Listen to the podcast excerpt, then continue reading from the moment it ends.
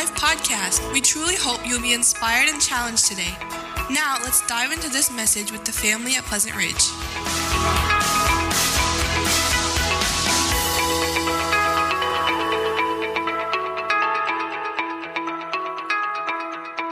Colossians uh, chapter number 2.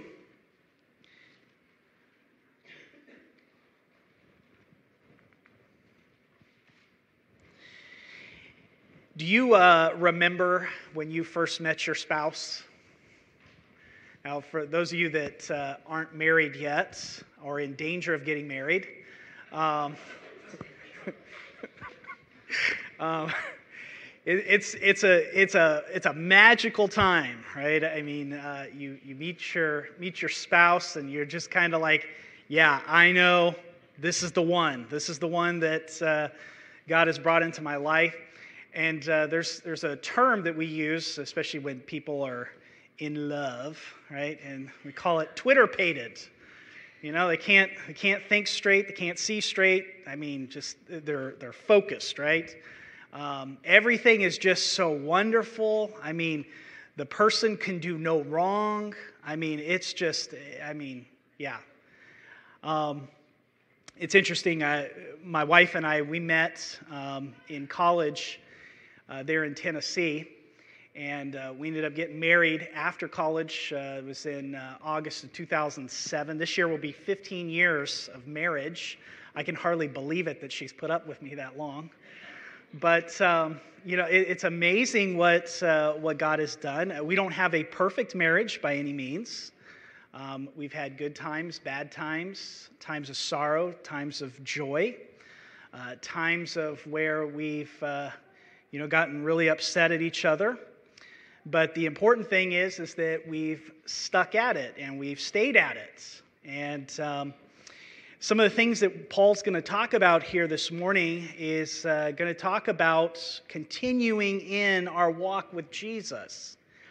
Um, you know, it's interesting when we talk about people falling in love and, and getting married and things like that. I've, I've seen and had the opportunity to um, perform weddings for, for individuals, you know, and you see those two individuals, they're looking at one another and they're just so in love. But then I've also sat in a counseling situation where I'll have couples and they are just so mad at each other. And you wonder, how did it get to that point? Um, how did it get to the point of just saying, you know, I can't live with you anymore? You just irritate me so much. Um, I mean, at one time, I mean, they did stand before one another and they were so in love, right? But now they're so mad at each other. So, what happened? Um, I, I think that, you know, when we talk about what Paul's going to talk about here this morning, you know, becoming a Christian is, is a lot like falling in love. I mean, when you, when you first become a believer and follower of Jesus, everything is great. I mean, your sins are forgiven. I mean, the guilt is gone. It just seems like everything is new, is what uh, 2 Corinthians 5.17 teaches. This old things have passed away. Behold, all things have become new. But then, you know, as you continue on in your Christian life, um, I think that trials come Disappointments come. Uh, you may suffer health problems. You pray for something, God doesn't answer. Um, doubts creep in. Old friends cut you off or ridicule you because of your faith. If you're married, maybe your spouse begins to be hostile towards you because of your faith and belief in Jesus. And it may seem like what was once so wonderful and great is now hard and difficult. And so, how do we continue in our faith? How do we continue to grow? And I think that if we're not careful as believers in Christ, that if we begin to have hard and difficult times, if we begin to doubt God's goodness, if we begin to complain about things, I believe there's a great danger for false teaching to come into our lives. Maybe, uh, you know, saying, well, listen, maybe if you just do this and you do that, and if you start doing this this way, uh, it'll help you in your Christian life. And some, sadly, I think there's a lot of Christians that sometimes get swept away uh, by false teaching because they're not really grounded uh, and rooted in, in Christ. And so it's important for us to learn how to continue in our faith, to continue to grow in our faith. And that's kind of what Paul's going to talk about that. So, how do you keep that first love fresh and vital over the long haul? And in our text here, uh, Colossians chapter 2, verses 6 through 7, Paul is going to give us the answer to all of that. So, this is what I'd like for you to take away with you this morning. Grow in your relationship with Jesus by remembering who he is and walking with him. Grow in your relationship with Jesus by remembering who he is and walking with him. Let's take note of our text here. He says, Therefore, as you received Christ Jesus the Lord, so walk in him, rooted and built up in him and established in the faith, just as you were taught, abounding in thanksgiving. Now, notice that first word there, therefore. These are great ways to learn and how to study the Bible. When you see that word therefore, you need to find out why it is therefore. Okay? And so the reason why Paul says therefore, this is going all the way back to everything he has just previously talked about. He's building his case, he's building it, he's building it, he's building it, and he gets it, he says, Now therefore, here's the reason what you need to be doing as a believer in Christ. Now, remember what was going on in this church. The false teachers were trying to set aside or minimize Jesus Christ with these clever philosophies. You'll see that later on uh, in verse number 8. Um, they probably weren't outright denying Christ, but they were minimalizing Christ. They were might have been saying things, well, yeah, Jesus is good, but maybe you also need to do XYZ. Yeah, I mean, it's great to have those things, but you also need to ABC, okay? So they were minimalizing who Jesus was. They were minimalizing uh, Christ's authority, God's word, uh, his authority. And uh, these people were being swept away by these vain philosophies. Uh, you may have had to follow their man made rules. You had to worship the angels, understand the visions that they had seen, as what uh, Paul talks about in Colossians 2.18 and verses 20 through 23. And basically, what it came down to was that Christ was not enough uh, for their salvation. Christ was not enough for their Christian life. Christ was not enough for their problems. Just simply that Christ was not enough. You had to have other things. So in chapter 1, Paul spends all that time exalting who Jesus Christ is, that he's all sufficient over everything. Remember, we go through that great, uh, that great hymn, that poem that uh, he gives there. And, you know, he says, He is the image of the invisible God. He is the firstborn of all creation. He is the head of the church. He is the firstborn uh, from the dead. He exalts him and he talks about who Christ is so that way they could get a clear picture of who Jesus was. And it really, it was Christ whom Paul was proclaiming. He proclaimed the gospel to Epaphras. Epaphras proclaimed the gospel to these believers in uh, uh, Colossae. And it was Paul that was saying, hey, look, I'm trying to present everybody mature in Jesus Christ. And he says, I want you to know how important it is for you to be growing in Jesus. And so he preached Christ, he preached uh, the gospel. And you know, as believers in Christ today, I, I, think that we still face the same type of problems that these believers in Colossae faced. Now, not the fact that uh, you know people are coming up to us and saying, "Now, listen, if you really want to get to know who Jesus is, you're going to have to start worshiping angels." You know, uh, we're not having people come up to you and say, "Now, by the way, uh, have you been circumcised lately?" You know, Okay, we, we don't have these types of issues, but the still the vain philosophies, the empty traditions are things that are still promoted and pushed upon us. Culture tries to get us to mold into a certain type of shape, something that says that this is what's acceptable and this is how you should live your life. But as believers in Christ, we need to stand firm in Jesus and we need to be settled on who Jesus is, holding fast to the head, is what uh, Paul says, so that way we can grow in our faith. And, you know, we still have the temptation to sin, drifting into spiritual apathy. And if we want to avoid these things, then we need to continue our walk in Jesus. As that's what Paul says. As you received Christ Jesus the Lord, so walk in him. So, how are we to do that? So, here it is. Number one, walk with Jesus by remembering who he is. Now, notice what he says here. Therefore, as you received Christ Jesus the Lord, as you received, so walk in him.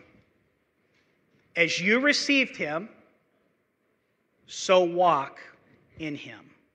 Notice the way that Paul wrote the name of Jesus. The order here is really important. Look what he says Christ, Jesus, the Lord. I mean, he gives a, a full, uh, I guess, a, a, full buffet here of, of, of who Christ is Christ, Jesus, the Lord. And so, how did we receive Christ? Well, we received him as the Christ. The one we received is the first of all, the Christ, the Messiah, the anointed one. Christ is the uh, Greek uh, word, and Messiah is the Hebrew for the anointed one. And he is the one prophesied of the Hebrew scriptures written centuries before uh, we even had uh, the New Testament, even before Jesus was on the scene in the flesh. Uh, they prophesied of who Christ was, the anointed one.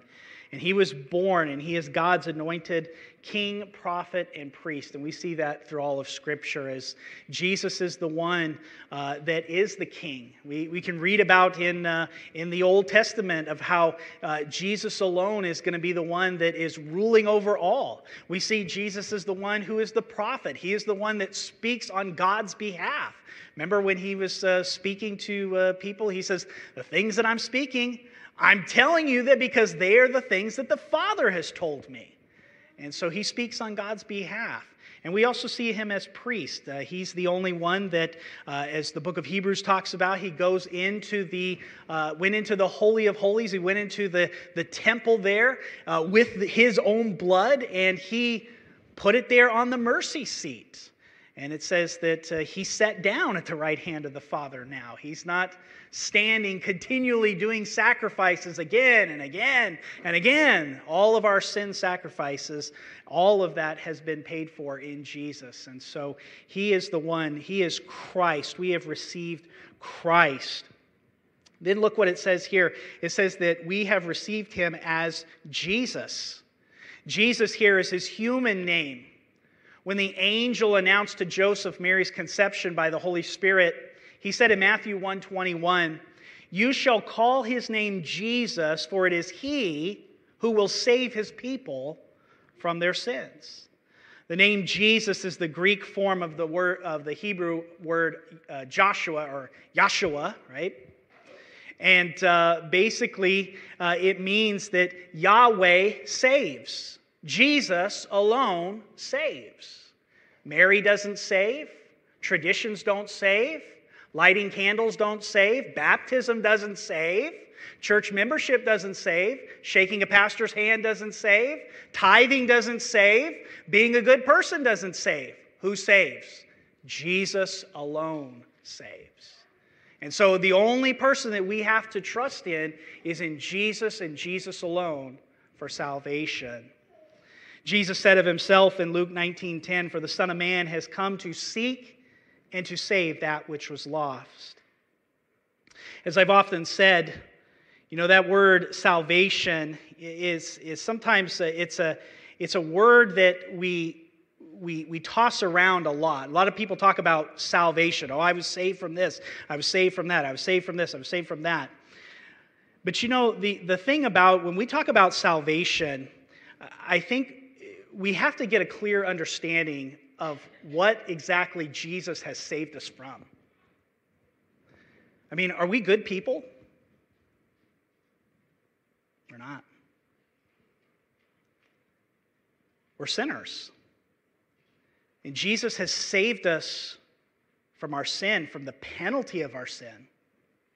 If you just read Romans chapter number three, it gives us a great description of what we are.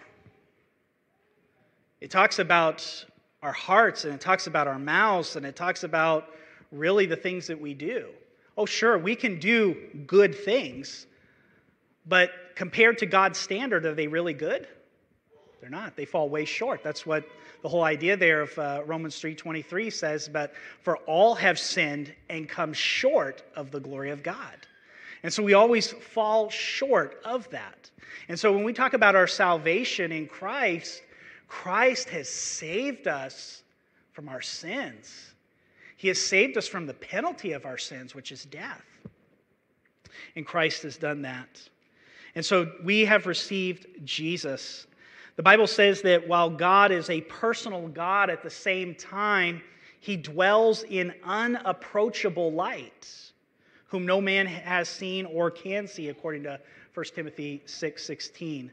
God is light, and in him there is no darkness at all, in 1 John 1 5. And so he is so holy that when the godly prophet Isaiah saw him on his throne, he cried out in Isaiah 6 5, Woe is me, for I am a ruined, because I am a man of unclean lips, and I live among a people of unclean lips, for my eyes have seen the King, the Lord of hosts. And so God is so holy and we are so unholy that for us to think that you know, boy, I really got a hold on God here. I got a corner on God because I do A, B, C, whatever. We don't. And God has saved us from our sins. So the question is how can we know and be close to such a holy God? Well, the good news is that Christ Jesus came into the world to save sinners. Paul said it himself. He says, Of whom I am chief in 1 Timothy 1:15. He himself bore our sins in his body on the cross is what 1 Peter 2:24 teaches us. And if you know that you're a sinner, cry out to Jesus to save you from your sins because judgment is coming. You see, that's the great news about the gospel is that Jesus took our judgment. Jesus took the judgment that we rightly deserve. And if we don't receive Christ's sacrifice for our sins, then we will be judged. In fact, we already stand condemned before God without Christ. And so we need Christ, we need Jesus. Romans 10 13 says, Whoever will call on the name of the Lord will be saved. And so Christ Jesus is the only Savior that God has provided for hopelessly lost sinners. Thirdly, look what he says here. So we've received Christ, we've received Jesus, but notice what he says we've received the Lord. You see, the Colossians received him as Christ Jesus, but also as the Lord. Lord here refers to his deity, the fact that he is God.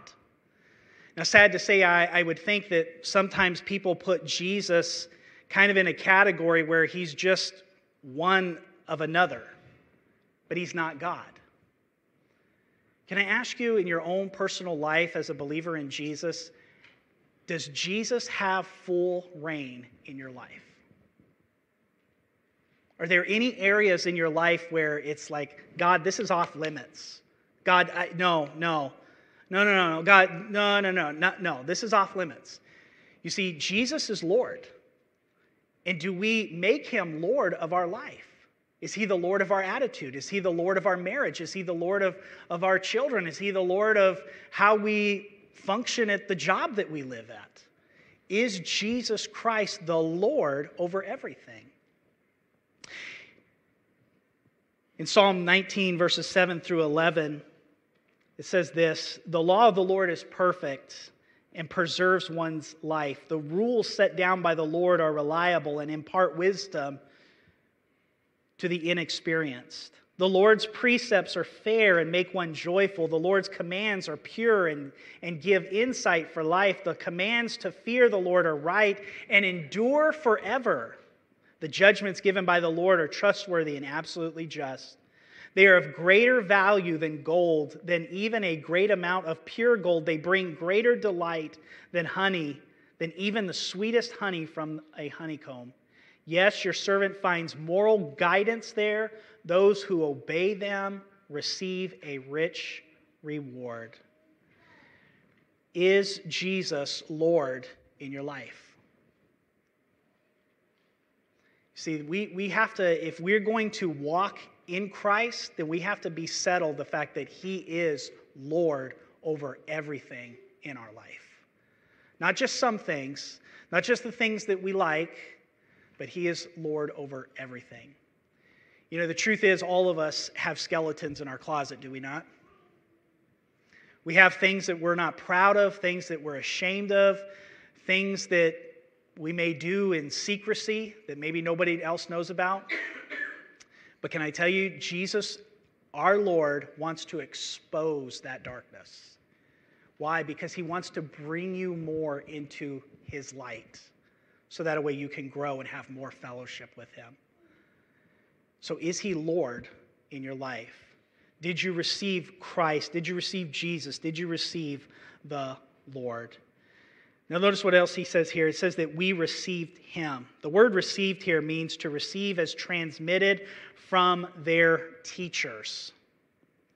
Paul received the gospel directly from Jesus Christ, is what Galatians 1:12 teaches us. He passed it on to others, such as Epaphras, who took it to the Colossians. They received the testimony of Epaphras by trusting in Christ. Um, and the point is that the gospel is not a human philosophy based on the, these religious wise men. The gospel message is a person, the person and work of Jesus Christ. And so, have we received that message, have we received what Christ has done, have we believed in it? And it's not just believing in a body of doctrine. It's not believing in, like, oh, yeah, I, I believe, you know, that, and I believe this, and I believe that. It's personal, it's, it's having it in your life. Have you received Christ? And so, uh, Paul here is trying to help them to grow in this deeper process of who Jesus is. Why? Because they're being swept away by false teachers, because they're not grounded in who Jesus is. That's why I say it's so important that we are grounded in who Christ is, that we spend time in getting to know him more and more and more.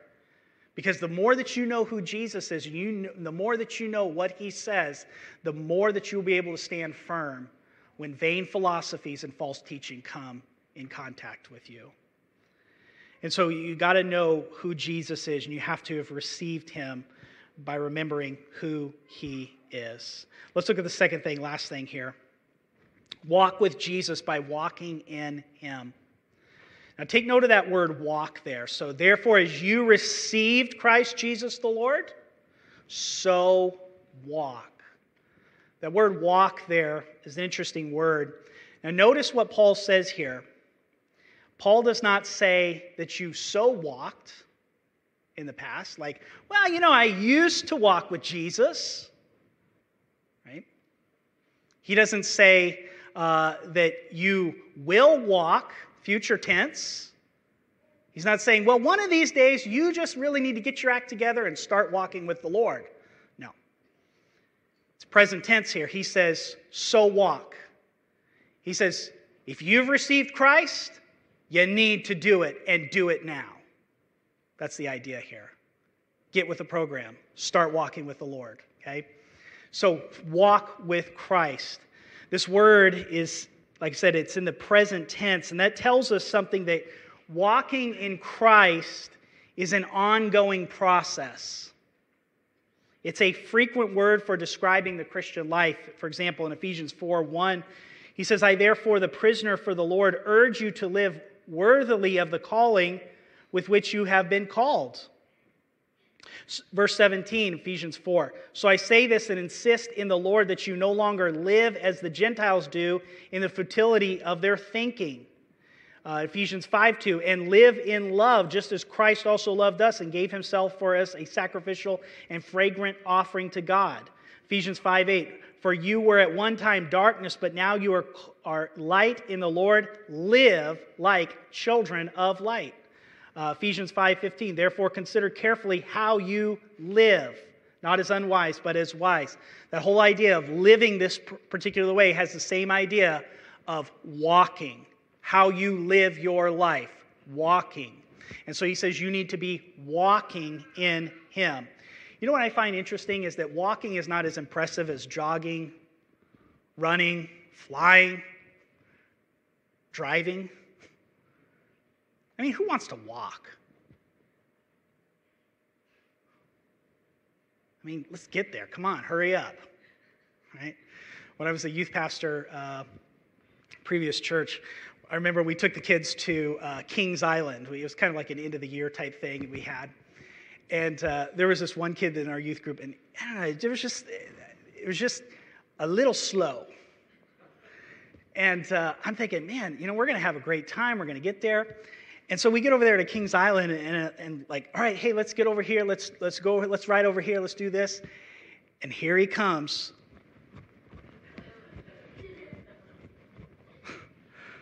I'm like, man, come on, let's, let's go. I'm coming. And I'm thinking, dude, you're 12 years old. You should be able to run marathons, you know? But the idea of walking is it's slow, it's steady, and you will get to where you need to go. See, Paul doesn't say you need to be running, you need to be flying. He says you need to be walking. There's a slow and steady progression there in our Christian growth and our Christian life. And notice what he says we are to walk in him. That is, in all that Jesus is for us as we are in him. Take a look at verse number seven. Paul gives us four descriptions of how we are to walk and what this walking in him looks like. Look what he says. So walk in him, rooted and built up in him, established in the faith, just as you were taught, abounding in thanksgiving. So, do you want to know what walking with Jesus looks like? Here it is. This is what Paul says.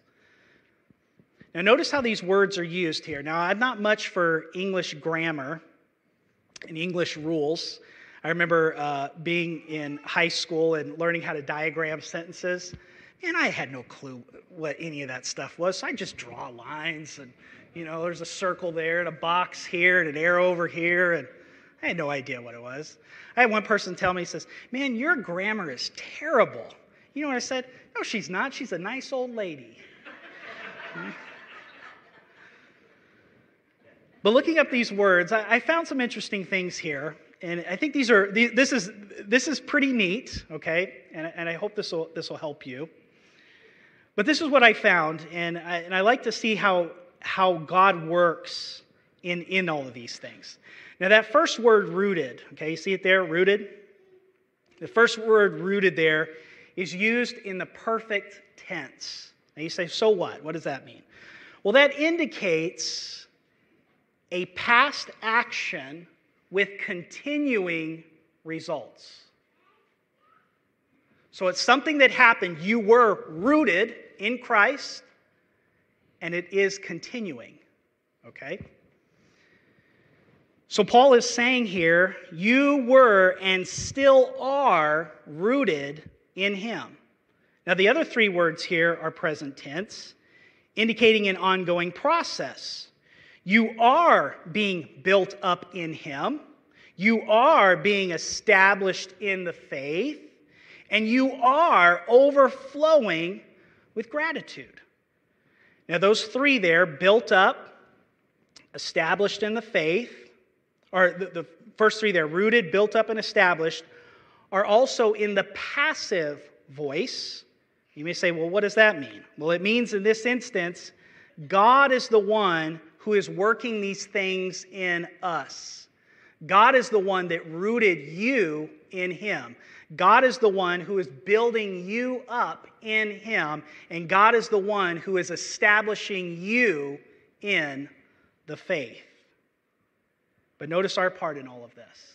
You see, we're not the ones rooting ourselves, we're not the ones building ourselves up, and we're definitely not the ones that are establishing ourselves in the faith.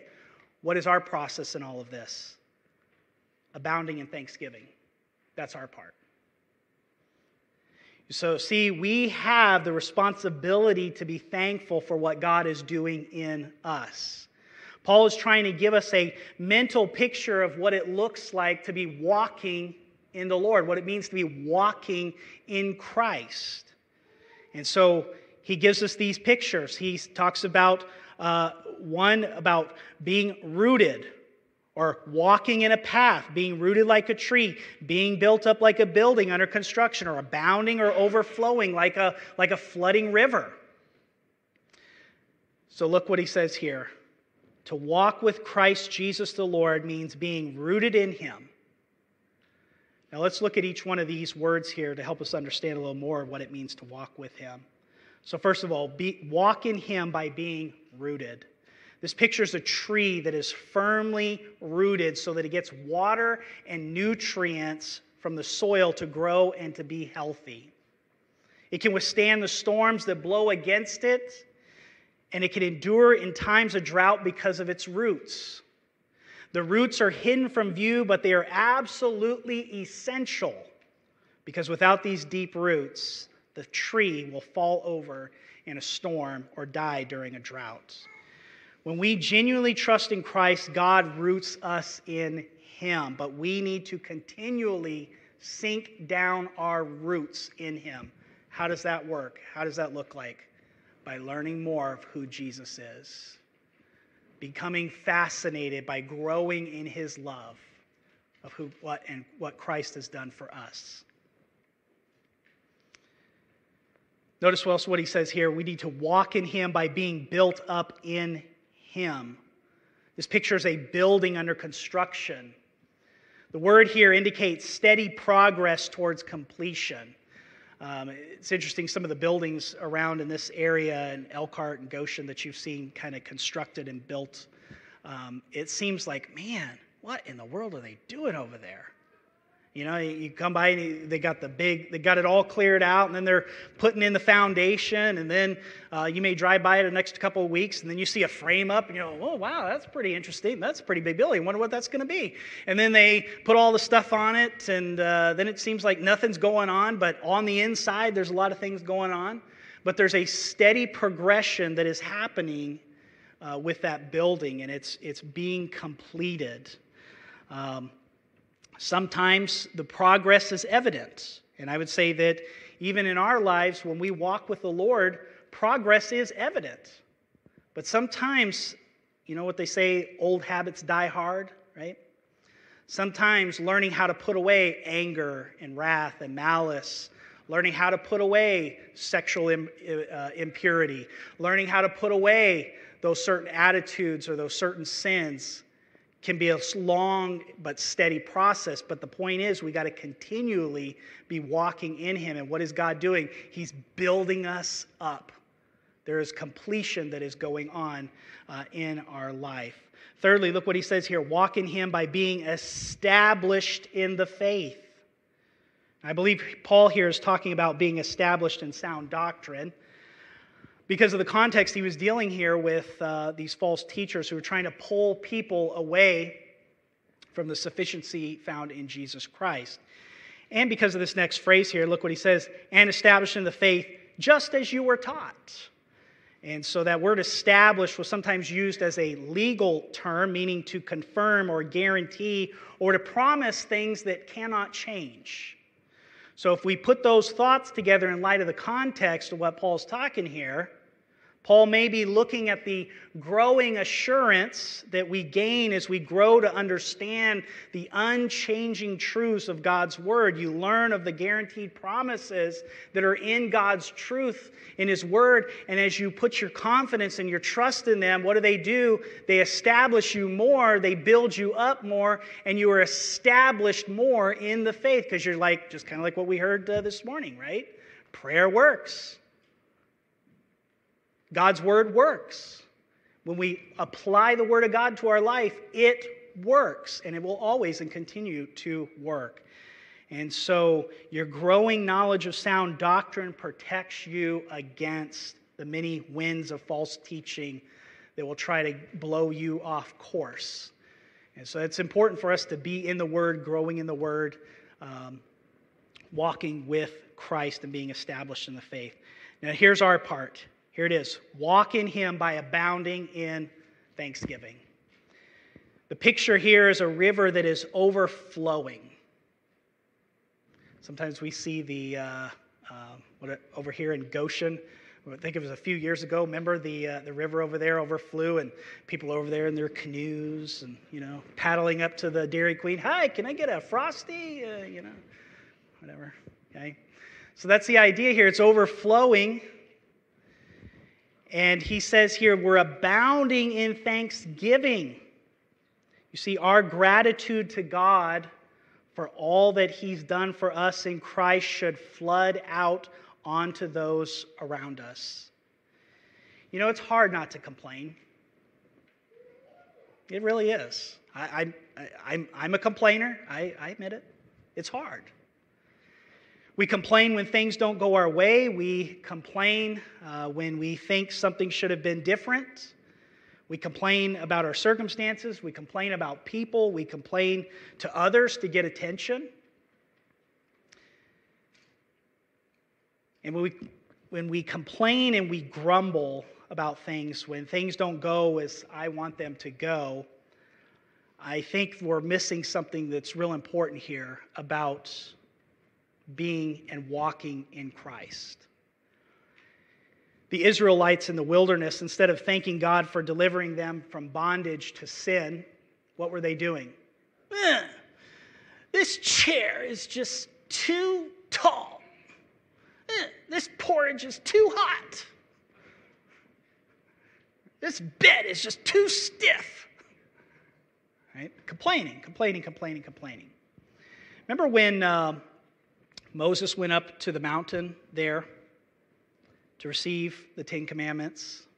I mean, they had just been delivered from bondage to Israel. Moses is up there for 40 days. And while he's up there, what do the people start doing? Where's this Moses at? Said he was coming down. I haven't seen him. You guys seen him? Did you guys send him a text message? Did he get it? Did he read it? What's going on? Did anybody try calling him? Moses, Moses, where are you? People begin to complain, and what ends up happening? They get to they go over there to Aaron. Aaron, we don't know what's happened to this Moses. Hey, why don't you make us uh, make us a god here so we can worship it? They just got delivered out of bondage, and what are they doing? Going right back into it. It is so important that we are thankful and giving thanks to God. Why? Because I believe giving thanks will keep us from being lured away into false teaching or to vain philosophies as what these believers were what, what had happened in their life colossians 1.12 uh, says that we should be giving thanks to the father who has qualified us to share in the inheritance of the saints in light uh, Colossians 1 3 says, We always thank God, the Father of our Lord Jesus Christ, when we pray for you. Colossians 3:15 he talks about and he says uh, and let the peace of Christ rule in your hearts to which indeed you were called in one body and be thankful. Colossians 3:16 says let the word of Christ dwell in you richly teaching and admonishing one another in all wisdom singing psalms and hymns and spiritual songs with thankfulness in your hearts to God. Colossians 4 2 says, Continue steadfast in prayer, being watchful in it with thanksgiving. Being thankful as a believer in Christ is so important if we are going to be walking in Him. Like I said, I, I struggle with it complaining. I do. But we need to remind ourselves we need to be thankful. We need to be thankful for what God has done.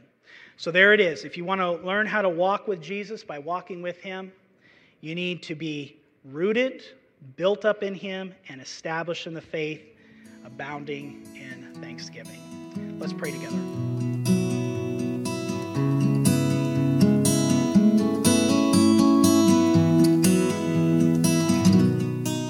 If you're interested in more information about our church or knowing the peace that Jesus gives, visit our website at lifeattheridge.church.